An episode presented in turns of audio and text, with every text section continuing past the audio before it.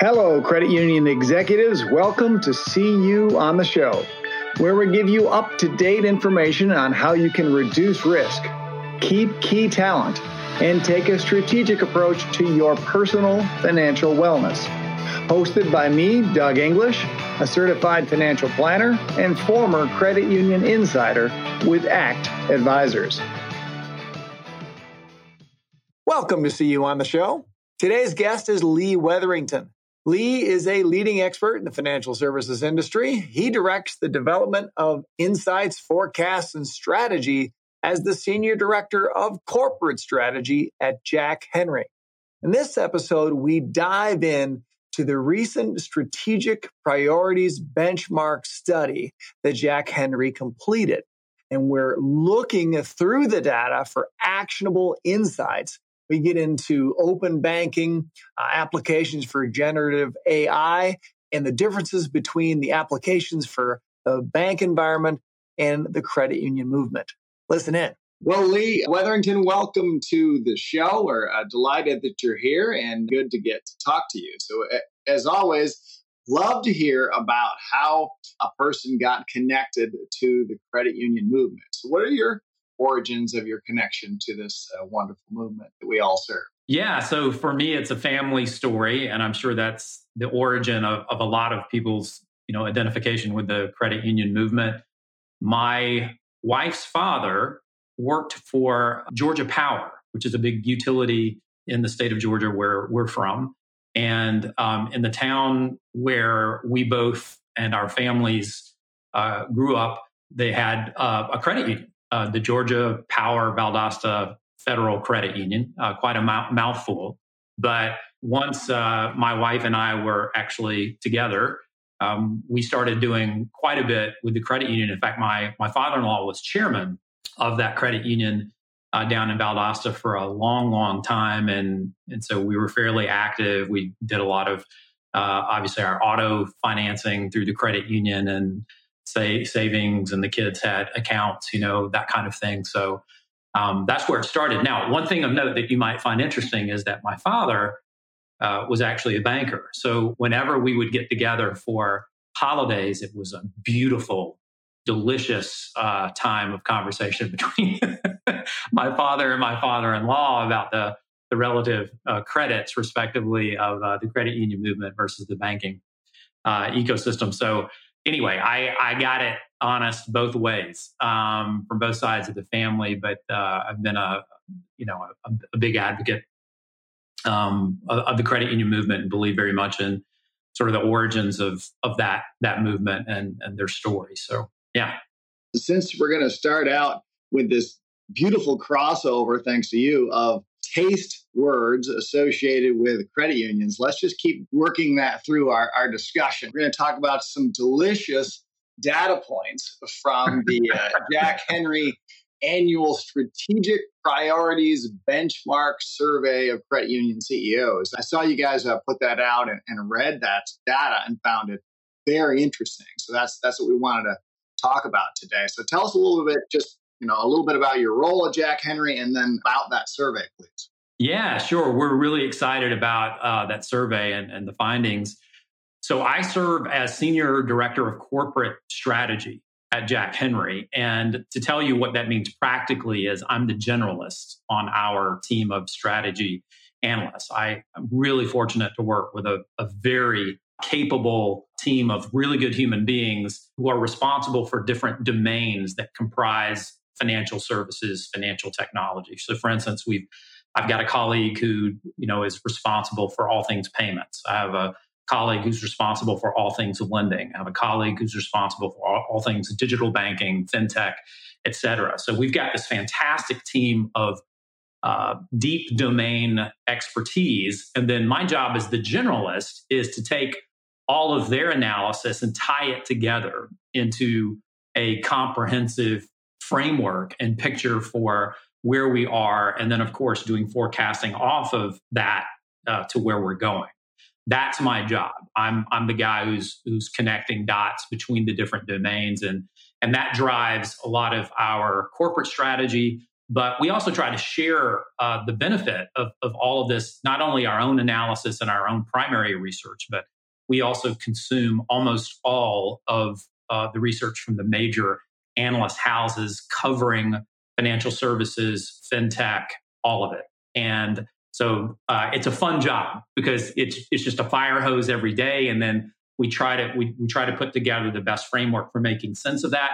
And when it gets really exciting, you get to you get to make connections that no one else has yet made, and suddenly suddenly you get this epiphany and these light bulb moments, and it's a great gig. It, it's a it's a lot of fun. But let's make that our appetizer because you, you're serving both credit unions and banks. So you look across and can, can kind of contrast the two. And I know that's kind of part of what we're going to talk about. So, starting with the survey, tell me about how big is the survey? How many credit unions and banks participate? Yeah. So, this year's strategic priorities benchmark, we surveyed 118 CEOs of both credit unions and banks, and it was roughly 50 50. If anything, I think we had a few more credit union CEOs than we did bank CEOs completing that survey, but a very balanced 50 50. And by the way, we think it's really important fundamentally to have those different charters represented in this benchmark because uh, for those of, of your listeners who aren't familiar with this language yet, we are very much in, in the middle of what's called ecosystem disruption. And that's very different than the industry disruption that we typically talk about, you know, in conferences and when whenever credit unions get together their leadership teams and their boards to, to do strategic planning. Typically, we're talking about industry disruption. In other words, what new competitor has come into our industry and is taking away market share and we should be concerned and what should we do about it the border that defines or the, the line that defines our industry versus everything that's not in our industry has functionally disappeared at the hands of things like banking as a service, payments as a service, lending as a service, deposits as a service. So you now have you have big tech companies, you have direct to consumer non-chartered fintechs, you have direct to consumer non-chartered neobanks, quote unquote. And they all are offering things that look and feel and smell just like the products and services that credit unions offer. And so in that context, you're you're completely disrupted. It's not just within your industry, your industry as such is is not nearly as clearly defined as it once was. And so we think that it's not only incumbent upon a credit union to understand what are banks doing and why are they doing that and why are they prioritizing XYZ or why are they pouring their tech budgets into XYZ technology. It's also important to understand everybody outside of the chartered financial institution industry and how they're using banking as a service to compete. What's their end game? because they're, they're, most of those players are playing a completely different game than the average credit union or even the average bank. And so that's what we call a Jack Henry ecosystem strategy. It's where you're using a much wider lens to do your strategy work. And without that, you're, you're operating and, and you're making strategy in the context of huge blind spots uh, that, that materially dampen your odds of success, even if you're executing on what the old game used to be in terms of just a tightly defined um, industry. So there's a lot of different angles for us to look at, but let's just start out with what's the differences that you notice in the data between the priorities of credit unions and banks and takeaways from that. The differences are really where uh, it gets interesting. That's where the fun is um, for us when we're we're looking at those results each year. And this is this is a, an annual piece of primary research we field among uh, the CEOs of our credit unions and our banks at Jack Henry, just to, to make sure we're we're clear about that. And we're trying to ask questions that are not only strategic, but have also not been asked by anybody else. In terms of the differences, let's talk about those first. So this year, writ large, it's no surprise that in aggregate, all financial institutions, deposits are a big concern, right? Deposit acquisition, deposit protection, deposit retention. Uh, obviously, we're in the middle of um, deposit churn, uh, rate wars, all that kind of thing. So that's not a surprise. However, that really is the bank headline. But according to our credit union CEOs, that was not is not the number one strategic priority and concern for 2023 and 2024. In fact, our credit union CEO said data was their number one strategic priority for 2023 and 2024 And throughout the questions that we asked in the survey, we kept seeing this being rounded back to an outsized priority by credit unions on data and more specifically using data to acquire members, to retain members, and to improve member experience uh, across the spectrum. And so I think, in my mind, that is a really important distinction and difference between the lenses right now of credit unions on the one hand and banks on the other. And for my money, and unless you've been in a hole for the last six months, I mean, it's really important that you, we're all thinking about what are the implications of things like generative AI for financial services. Is it a leveler or is it one that's going to disproportionately um, be an advantage for those largest financial institutions in the country who have the most data to feed those large language models that give you things like ChatGPT and these other really cool generative ai applications that we see and we can we can drill down on that if you want but at a at a, at a really broad scope level uh, that to me was the most most interesting finding um, from our study that difference the study's gone on for a while so I, I, assume you have paid attention to those trends. Is, is, that a 2023 change, or is that something that has been development? Yeah, ab- absolutely, absolutely, it is. Now I'll say historically that if you go back longitudinally and look at our survey instrument over the last several years, credit unions have always been a little bit more data centric. And the reason for that is because they consider it a leveler. Remember, the average uh, size of a credit union in the United States is still appreciably smaller than the average size of even a bank in the United States. So I think credit unions have always thought, well, uh, we're member driven. We want to know our members better uh, or as best we can. And we want that knowledge to inform everything we do in terms of rendering service personally, digitally, or otherwise to those members. So it, it's always been a, a, marker for credit unions uh, relative to banks. But this year it was just disproportionately so. And I think it's becoming conspicuously important, a, uh, a, a differentiator, especially given now this new power of AI that is broadly in the hands of everyone. And everybody's trying to figure out how to make the highest and best um, use of that. If you go back in, in our survey, if you look at 2021, what was the number one strategic priority? It was, it was digital, right? We were fast forwarded by the pandemic into whatever version or whatever qualifies as digital transformation, you know, at your credit union. Then you you go to 2022 and suddenly it's like, oh my gosh, we're sitting on all of these deposits that have flooded in from uh, government funding uh, through through the pandemic. Everybody's you know sitting on trillions of dollars, literally, of more, more in deposits the average credit union had enough deposits on hand 18 months ago to fund three or four years worth of loan growth. That was so that was last year. We got all these deposits. So lending was the number one priority in 2022. And then suddenly you by the time we get into 2023 with the rate hikes and the, the cascade of inflection points in 2022, suddenly it's flip-flop and, and everybody's like, oh my gosh, where, where are my deposits going? Where, where is that big fat buffer uh, that we had to, to feed lending and now deposits. Now, again, credit unions still prioritize uh, deposits, but this is an important distinction as well. Credit unions as a group did not experience a total decline in deposits in 2022, whereas banks did. This is something that a lot of people don't know. But according to the FDIC, the entire the entirety of the deposit pie on the bank side contracted for the first time in 80 years in 2022. So no wonder uh, that bank CEOs in our survey are saying, "Man, we got to we're we're totally concentrated on deposits this year." Whereas credit unions are like, "Well, yeah, that's important, but we really want to lever data to level the playing field with not just banks, but these other ecosystem disruptors that we're now competing against, so that we can differentiate on the people helping people movement driven by the latest technology that helps us realize that movement's ethos uh, better than ever, ever at any point in the history of credit. Well, that is really interesting. I'm immediately wondering. I'm, I'm assuming the data is there that probably banks have probably a lot higher percentage commercial deposits. And yes. is there? Do you have any breakout between commercial and uh, retail?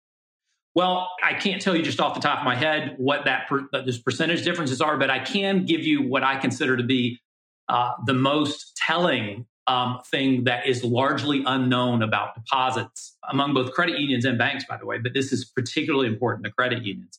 In the average financial institution, doesn't matter whether it's credit union or bank, in the average financial institution in the United States, somewhere between 13 and 35% of retail checking accounts are being used to run micro and small businesses. This is everything from independent contractors, solo entrepreneurs. Uh, by the way, you know, just a reminder to everybody 80% of all small businesses in the United States are a single person entity. It's somebody that might be running a side hustle, somebody who maybe does Uber in their off hours, uh, um, somebody that's just got a side hustle of one form or another. And what credit unions have really awakened to, and this gets us back to a, another interesting finding in the survey, is that all of those camouflaged small and micro businesses that are sitting in your retail DDA accounts uh, and share draft accounts at the credit union um, when they, it comes to something as simple as just collecting payments as a micro business or a small business, usually the average retail share draft account at a credit union doesn't give them that capability. So what do they do? They go to a third party. They go to a PayPal. They go to a, a Block, formerly called Square. They go to Venmo, whatever, to collect those payments. And here's the thing that will blow your mind, Doug, is that when those camouflaged uh, consumer members are using third party apps to collect their small and micro business payments due them, only one out of every eight dollars that they're collecting outside the credit union ever makes its way back to the credit union share draft account. Only one out of every eight dollars. Now, let me tell you the blind spot that creates, right? You now have credit unions thinking, oh, it's okay. We still have the primary checking relationship for this member. Everything's fine. They're not looking at payment flows. They're not doing analysis and seeing uh, just the, the, sheer quantities of, of, of, deposits that either leave their credit union and go to a PayPal or go to uh, some of these third parties, but they're certainly completely blind to what's being collected outside of the uh, of the credit union and never making its way back. Why? They don't even know that these retail members of the credit union are small businesses. They don't even know that because they haven't done the basic payments flow analysis to surface that information. Back to the survey, that's why, uh, to our astonishment, 65% of all financial institutions, including credit unions, are prioritizing expanding services to small businesses this year and next year. 65%. The other thing driving that is that because of all the downward pressure on driving and realizing revenue from providing retail financial services at the credit union. You think about all the downward pressure on overdraft fees, on insufficient funds fees. You go on down to you know the the scrutiny that the the CFPB is bringing to bear there. Um, the challenge now that we're looking at from a, a, legal and a regulatory standpoint that may be coming on uh, uh, interchange revenue on your cards. All of that has really forced credit unions to think very strategically about what has heretofore been a big blind spot and really getting serious about serving micro and small businesses, which, like I said, are already a substantial number of them are sitting camouflaged in the existing member base. Is there a suggested action step to become aware of that data and how, how to think about that in your own institution? Yeah, very, very simple do some basic analysis on payment inflows and outflows to find out see what percentage of, of, of deposit inflow and outflow activity do you have going on between your credit union and paypal? Do you have going on between your credit union and block formerly known as square? Do you have between your credit union and venmo uh, be- between your credit union and intuit um, for that matter? And that will give you by the way um, gird yourself because when you do that analysis, it's going to be an epiphany. It is going to uh, both blow your mind and scare you to death. I guarantee it. I've seen it over and over and over again. But yeah, action step number one is do the basic payments flow analysis to understand what's coming in and out of your credit union in terms of, of payments. And by the way, uh, Doug, I grew up in payments. I cut my teeth um, at a payments fintech. Uh, this is, you know, 30 years ago now. And we have a word for what you call an incoming payment. today, and that word is deposit. so if you're if you're at all concerned about deposits, which seems to be the writ large strategic priority of 2023, um, then you want to understand more about your deposit inflows and outflows.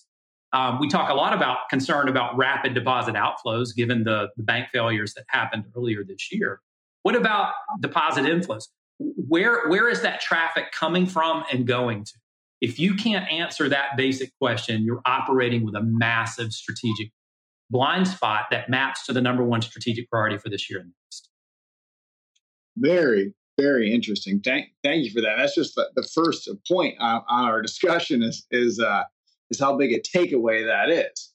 So uh, let's kind of go into the other uh, takeaways from the survey, like things that credit unions are, are worried about and how that compares to, to banks uh, and just uh, other ideas that uh, you're bringing to your customers for, okay, here's the data, here's the best possible use of this data in your situation. So let, us go into that.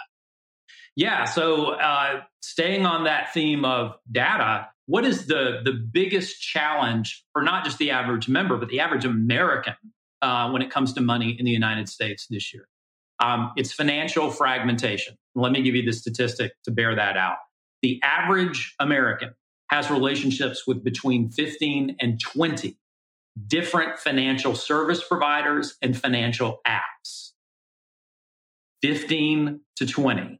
Let me put that another way. The average smartphone in the United States has 14 different financial apps on it. What do we mean by financial app? Any app that you use to store money, move money, pay for things, etc., uh, qualifies. So everybody knows about Cash App and Venmo and PayPal and you know but what about Coinbase? What about wherever your your 527 college fund is? What about wherever you have a 401k? What about wherever you have your investments? You know, do you have a Coinbase account? Et cetera, et cetera, et cetera. People initially, when I, I tell them this number, it's like, no, I'm nowhere near 1520. And they take three minutes to do a, a really quick inventory and they realize, oh my gosh, yeah, I'm quickly into double digits just with some some mental math. There's this great paradox about how we got here to this picture of financial fragmentation. And the reason why this is important is because credit unions say, look, we're all about our members and we're specifically about our members' financial health. Well, you can't get to financial health if you don't know where you are with your money because it's scattered across 15 to 20 financial service providers. This is what we call financial fragmentation. It is the biggest problem, it is the biggest challenge, and it's also the biggest opportunity for credit unions to solve. Now, how do you do that? How can you solve for all that fragmentation? Lee, are you saying that we can do something at the credit union that will magically make them drop all of those other, you know, relationships and come running back to the credit union? No, that's absurd. That's delusional. But what you can do is you can achieve what what I call what we call first app status among those 15 to 20. Now, how do you do that? Well, you've got to be the app where meaning is made of all the other apps and where all the other money is for that particular member. How do you do that? Well, this is where we want to talk about open banking rails. We have the most mature open banking rails and open banking ecosystem in the United States versus the rest of the world. Open banking is the, the system of financial data exchange platforms by and through which a given member can share information from a financial account over here and share it with another financial account over there. Sort of the best example of that is Venmo. If you're on Venmo, you're using open banking rails. You may not know that, but when you signed up for Venmo, you checked a little box and it allows a third party, Plaid in this instance, a financial data exchange platform. And Venmo is going to use Plaid to go back and all the way back to the credit union and check your share draft account to see if you're good for the money you're about to P2P to someone else, right? That's an open, that's an application of an open banking rail. Now, zoom out and think about that writ large. Here's the here's the biggest opportunity for credit unions this year and next, and actually for the next several years. It's to lever those open banking rails to give your member a solid, full, comprehensive, and comprehensible picture of all of that money that is otherwise hopelessly fragmented across 15 to 20 different apps. Now, I, I, mentioned to you before there's 14 financial apps on the average smartphone. Doug, do you want to know the average amount of time the average person spends on each of those financial apps when they log in? Three seconds. Now, what are they doing in three seconds? They're like, well, how much money do I have in this one? Okay, great. How much money do I have in that one? Great, close it out. How much money do I have over here? That's ridiculous. They can't get a bead, a full bead on the full picture of their money scattered across those apps. So credit unions, the, the biggest thing and the, and the most powerful thing they can do is they can solve for that financial fragmentation by plumbing into the open banking rails. That would be uh, not only Plaid, but like MasterCard's Finicity, uh, Akoya, Yodlee, uh, Intuit itself is a big financial data exchange platform. Your digital banking platform at the credit union needs to be fully plumbed into these open banking rails because they're all standardized on APIs. By the way, this is a much safer way uh, to, to share and exchange financial data for the member versus screen scraping. We'll get to that in a minute, but this eliminates inbound screen scraping for credit unions at the same time. When you when you plumb into those uh, the, the, the basic the plumbing of open banking in the United States, you can replace inbound screen scraping, which causes all kinds of problems, exposes every credit union in the country to all manner of cybersecurity threats and uh, different new zero day vectors on the credit union. And you replace that with um, uh, uh, standardized secured APIs that no longer requires the member to share their username and password with third parties anymore, right? That's a huge deal. So you, it's win after win after win. Your, your show is about big ideas. I'm giving you the biggest idea and opportunity there is for credit unions. Plumb into open banking rails, aggregate all of that otherwise hopelessly fragmented money information for members, bring it all into one place. When you give them the comprehensive picture, guess what? They're much more likely to act on a next best product or service recommendation when it's based on the whole picture and it's comprehensible to them at the credit union. And by the way, it's more meaningful through the lens that the credit union can provide than it is uh, going, you know, app to app for three seconds trying to put that picture together to make very simple day to day decisions. Um, it just doesn't work that way. That would be an incredible member experience that I have not yet seen in my credit union relationships, but I, I am optimistic. Are there credit unions that are executing on this that you can uh, that you can talk at least a little bit about, so uh, my listeners can talk to them and, and see how they've uh, figured this out? That's a great question. I'm not I'm not going to name credit unions right now just simply because I don't want them to be deluged. This is happening already today at scale uh, with credit unions that uh, not just the large ones. I'm, I'm talking about small, medium sized credit unions are making this happen. The thing that you, credit unions need to, to really begin thinking about, not just thinking about, asking about, if you want to talk about action, is is your digital banking platform plumbed into the open banking rails of the United States? That's step number one. Step number two is is it only into one financial data exchange platform or are they plumbed into the all, all of the biggest ones, all of which I've, I've already I've already mentioned. What does that look like at these credit unions who are today making this happen? That means that uh, the members using those credit unions' mobile apps and or online uh, banking applications are able to see at the credit union in one place. They're able to see all of the third-party entities with whom or through whom they're sharing their financial data. And here's the thing now, now, Doug, it's not just making visible uh, and transparent for the first time everywhere you're sharing your data all in one place. You now have toggles for each of those third parties. And the member inside the credit union's digital experience can go, you know what? No, I don't want to be sharing my financial uh, data any longer with that third party. I don't like them. I don't trust them or I don't use them anymore. Toggle right here inside the credit union to toggle them off. So we're not just talking about visibility, and we're not just talking about understanding your money better and being able to act on next best product and service. It's literally empowering the member now to be able to turn on and off access to financial their financial data at credit. And by the way, this is all in advance of what we expect the CFPB to begin requiring with its new open banking rule on Section 1033 of the Dodd Frank Act that's going to come out this year and be effective next year in 2020. I hope uh, to see that kind of data sharing and that kind of power across credit unions. I know that would be incredible. I don't have anything in, even remotely like that in, in any place that I'm, doing my personal banking in. It'd be truly amazing. Like that is a heck of a vision for credit unions to try to achieve. Early in our conversation, you mentioned the buzzword these days, which is the generative AI. How are you uh, starting to think about credit unions incorporating that technology uh, into the member experience? This is a beautiful question for you to ask, Doug, and it actually is a, a perfect bookend to where we started in terms of the differences in the priorities of credit union CEOs in 2023 and 2024. I'm centering on data. What do you have to have to do anything to, to, to do anything successfully with any AI application, any application of generative AI? You have to have a massive data set. That's where now credit unions uh, who know that and her, who are keenly focused on data strategy, as is borne out by our own survey, are now worried that, wait a minute, we're only individually a small credit union. Do we have enough data materially to train a large language model to do anything me- meaningful for our members? Okay, this is where it gets really good. You're a credit union, right? So you're about collaboration.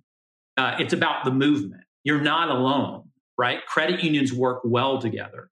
Credit unions can pool their data, anonymize it, and feed these large language models. But here's what's interesting about generative AI there are already fintechs out there who are using generative AI to create synthetic data that has a profile that is exactly like a, a small batch of real data that has been anonymized.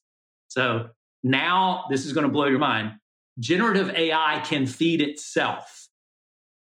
So, in other words, generative AI can produce enough data synthetically which is identical in profile to a smaller real data set that has been anonymized to feed a large language model that then makes the applications of the generative AI coming out of that for a particular credit union and its members unbelievably relevant and accurate. You could drive personalization, et cetera. Now, let me give you the first use case that we're seeing already, and you will see it um, here.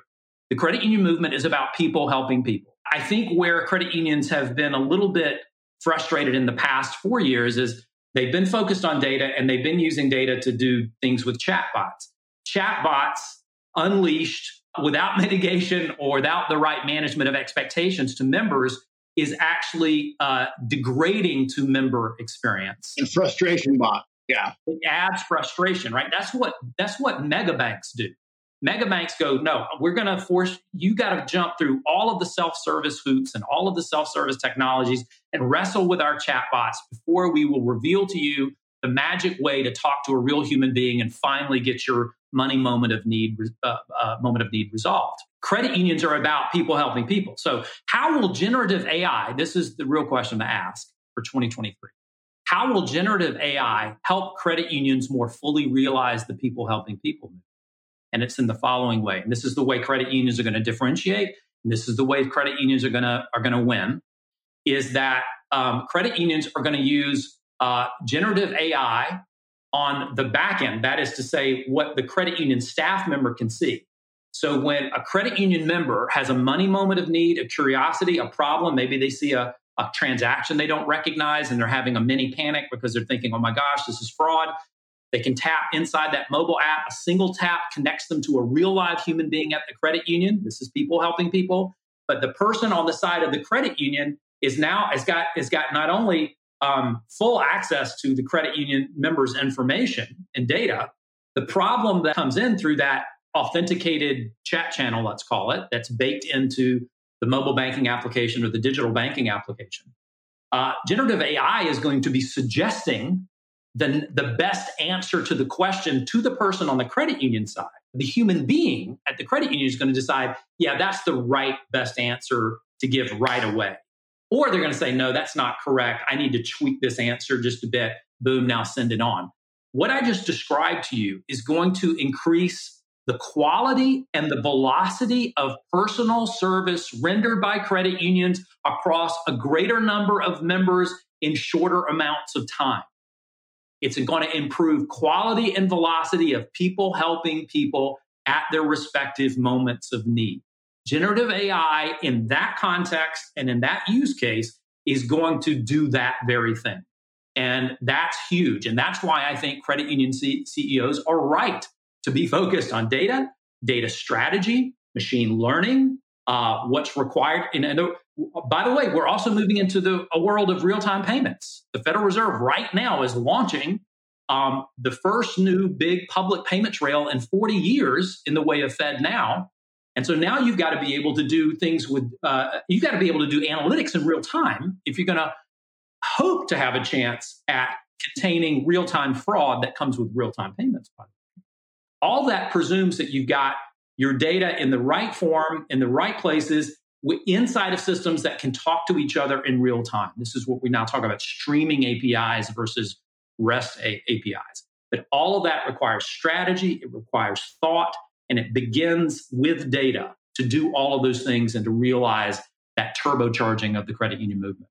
That idea of having staff be able to get generative AI to look through the members' data and be able to suggest an action for the member is that that is that is exactly the kind of content I'm I'm, I'm hoping to talk about because that is the bold idea that I think is a wow moment for a member experience. I know you may not be able to name names, but it's this seems very very recent for someone to have been actually able to uh, act on it. Have you seen credit unions uh, actually be able to actualize what you just described? You will see before the end of the year, you will see in the wild these applications of generative AI in the back office, helping credit union human beings and staff help members live in real time in their moments of need in both synchronous and asynchronous support um, in the digital context. You will see that before the end of this year. And here's the thing the credit unions who are already sitting on not just several years worth of communications uh, data with their members through digital channels, but those that have especially structured that data, there's something called augmented chat, which is uh, authenticated chat baked inside of digital banking and mobile banking applications where think about this the member if they see that transaction they don't recognize and they're suddenly feeling like oh my gosh i've been had i've been defrauded how much damage is this going to how much pain am i going to be in they tap a button um, and instead of having to describe to with typing right instead of having to describe well it's this transaction on this date for this amount and this is the one i don't recognize all that stuff that you also have to verbally, if you, if you were to call into the credit union, have to explain all of that. By the way, after identifying yourself and trying to remember account numbers and all of the rest of it, all of that goes away in augmented chat, which is to say, the member can go, Oh, I don't recognize that transaction. Or, Oh my gosh, I don't recognize that this other transaction too. Tap, tap, attach the transactions to a real live conversation, uh, uh, authenticated, augmented chat conversation going on with the credit union.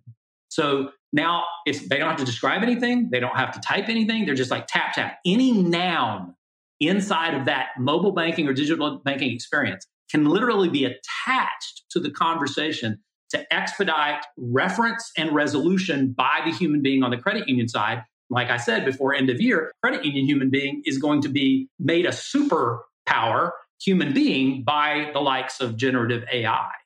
So my point is that for those credit unions who had augmented chat, where these years worth of, of conversational uh, data between credit union and credit union member are structured by the attachments in the conversation. This is a very big deal. They're going to be way ahead of the game when they now are using that data to train a generative AI model that now is suggesting very accurate very personalized um, a next best answers as credit union members are coming in with their moments of need. You really painted an incredible, incredible picture of a member experience and a member interface that I hope our industry is, is able to get to. I can imagine that a lot of our listeners may see that as a great distance from where they are now a great distance from from the uh, user experience that the members are having and and almost an insurmountable distance so if you can put yourself in in those executives shoes. That uh, maybe a smaller credit union or, or, one where the board has not uh, empowered that much of a digital drive. Where would you start? What I'm describing to you, if if a given credit union or any financial institution for that matter, actually irrespective of size, had to do what I just described to you on their own, it would literally be almost impossible. Uh, that lift would be too heavy. And it is too heavy for any given, not just a small credit union, any credit union, any bank for that matter. Um, this is all about your partners. This is all about, um, like I said, ask your digital banking platform provider are you plumbed into open banking rails? What are you doing? Uh, uh, can I use those same open banking rails to defragment my members' uh, uh, money lives and, and aggregate everything securely, safely, and reliably back to the credit union? Okay, once I've got all of that data, guess what? The credit union, we talked to earlier about, hey, how would a credit union know that you know, uh, uh, 13 to 35% of their members are using third party apps and are collecting all these deposits that never make it way their way back to the credit. And once the credit union, through their digital banking platform, is, is fully plumbed into open banking, and they're aggregating all that information for each member back to the credit, the credit union doesn't have to guess anymore whether they're the primary financial service provider or not, or whether they have the primary checking account. They've got literally definitive, absolute, and comprehensive business intelligence on everything their members are doing with every other kind of financial service provider out there. Now you've got a feedback loop to begin iterating on product service improvements or additions um, as a credit union. So back to the CEO is going, man, this guy, why is this guy talking so much? And I can we can never get to everything that he's describing. No, no, no. You just have to partner with the right platforms with the right vision and the right strategy who have already made headway in augmented uh, chat, not just regular chat, authenticated, augmented uh, chat that's native and inside of the, your digital banking channels and mobile apps, right?